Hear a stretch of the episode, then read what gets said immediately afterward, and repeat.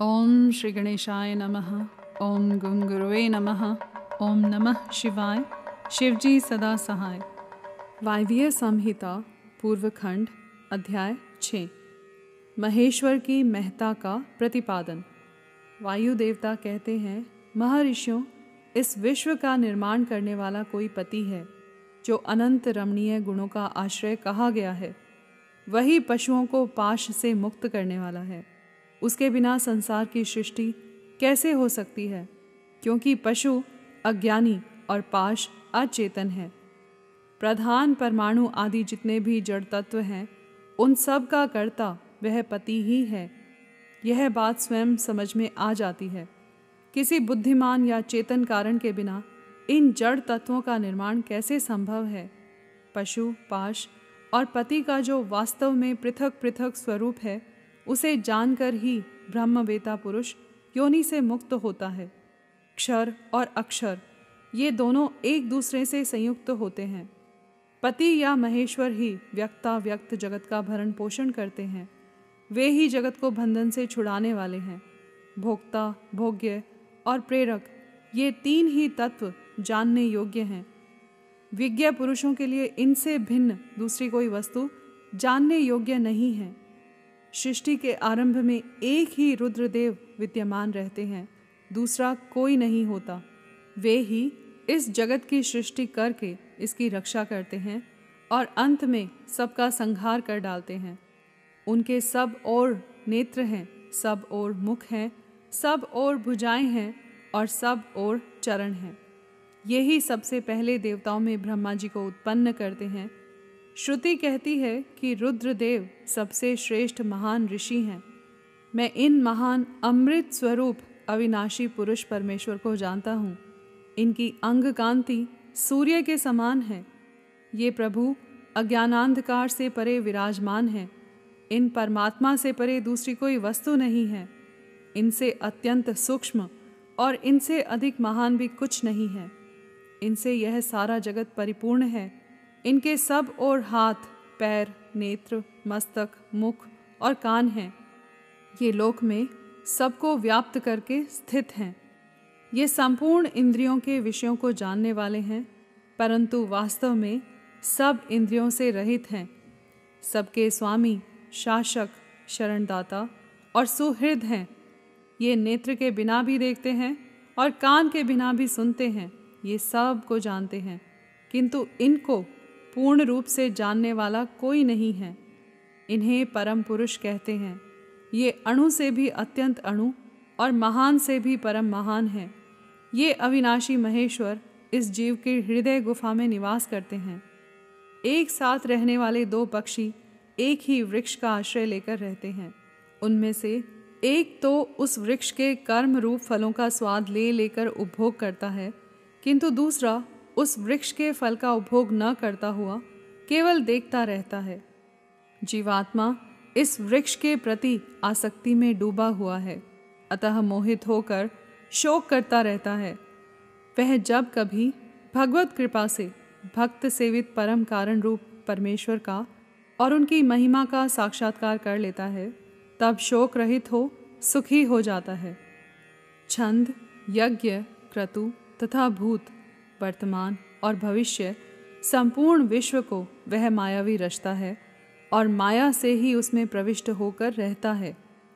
प्रकृति को ही माया समझना चाहिए और महेश्वर ही वह मायावी है। ये विश्वकर्मा महेश्वर ही परम देवता परमात्मा है, जो सबके हृदय में विराजमान हैं। उन्हें जानकर ही पुरुष परमानंद में अमृत का अनुभव करता है।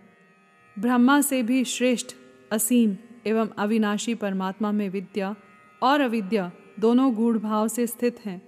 विनाशशील जड़ वर्ग को ही यहाँ अविद्या कहा गया है और अविनाशी जीव को विद्या नाम दिया गया है।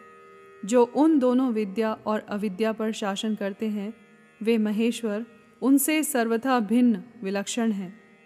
ये प्रतापी महेश्वर इस जगत में समष्टि भूत और इंद्रिय वर्ग रूप एक एक जाल को अनेक प्रकार से रचकर इसका विस्तार करते हैं। फिर अंत में संहार करके सबको अनेक से एक में परिणत कर देते हैं। तथा पुनः सृष्टि काल में सबकी पूर्ववत रचना करके सब पर आधिपत्य करते हैं। जैसे सूर्य अकेला ही ऊपर नीचे तथा अगल बगल की दिशाओं को प्रकाशित करता हुआ स्वयं भी देदीप्यमान होता है, उसी प्रकार ये भजनीय परमेश्वर अकेले ही समस्त कारण रूप पृथ्वी आदि तत्वों का नियमन करते हैं। श्रद्धा और भक्ति के भाव से प्राप्त होने योग्य, आश्रय रहित कहे जाने वाले, जगत की उत्पत्ति और संहार करने वाले, कल्याण स्वरूप एवं सोलह कलाओं की रचना कर, उन महादेव को जो जानते हैं, वे शरीर के बंधन को सदा के लिए त्याग देते हैं, अर्थात जन्म मृत्यु के चक्कर से छुट जाते हैं। वे ही परमेश्वर तीनों कालों से परे निष्कल, सर्वज्ञ, त्रिगुणाधीश्वर एवं साक्षात परात्पर ब्रह्म हैं। संपूर्ण विश्व उन्हीं का रूप है। वे सब की उत्पत्ति के कारण होकर भी स्वयं अजन्मा हैं, स्तुति के योग्य हैं। प्रजाओं के पालक, देवताओं के भी देवता और संपूर्ण जगत के लिए पूजनीय हैं। अपने हृदय में विराजमान उन परमेश्वर की हम उपासना करते हैं, जो काल आदि से परे जिनसे यह समस्त प्रपंच प्रकट होता है, जो धर्म के पालक, पाप के नाशक, भोगों के स्वामी तथा संपूर्ण विश्व के धाम हैं, जो ईश्वरों के भी परम महेश्वर, देवताओं के भी परम देवता तथा पतियों के भी परम पति हैं, उन भुवनेश्वर के भी ईश्वर महादेव को हम सबसे परे जानते हैं। उनके शरीर रूप, कार्य और इंद्रिय तथा मन रूपी करण नहीं है। उनके समान और उनसे अधिक भी इस जगत में कोई नहीं दिखाई देता। ज्ञान, बल और क्रिया रूप उनकी स्वाभाविक पराशक्ति वेदों में नाना प्रकार की सुनी गई है। उन्हीं शक्तियों से इस संपूर्ण विश्व की रचना हुई है। उसका न कोई स्वामी है, न कोई निश्चित चिन्ह है, न उस पर किसी का शासन है।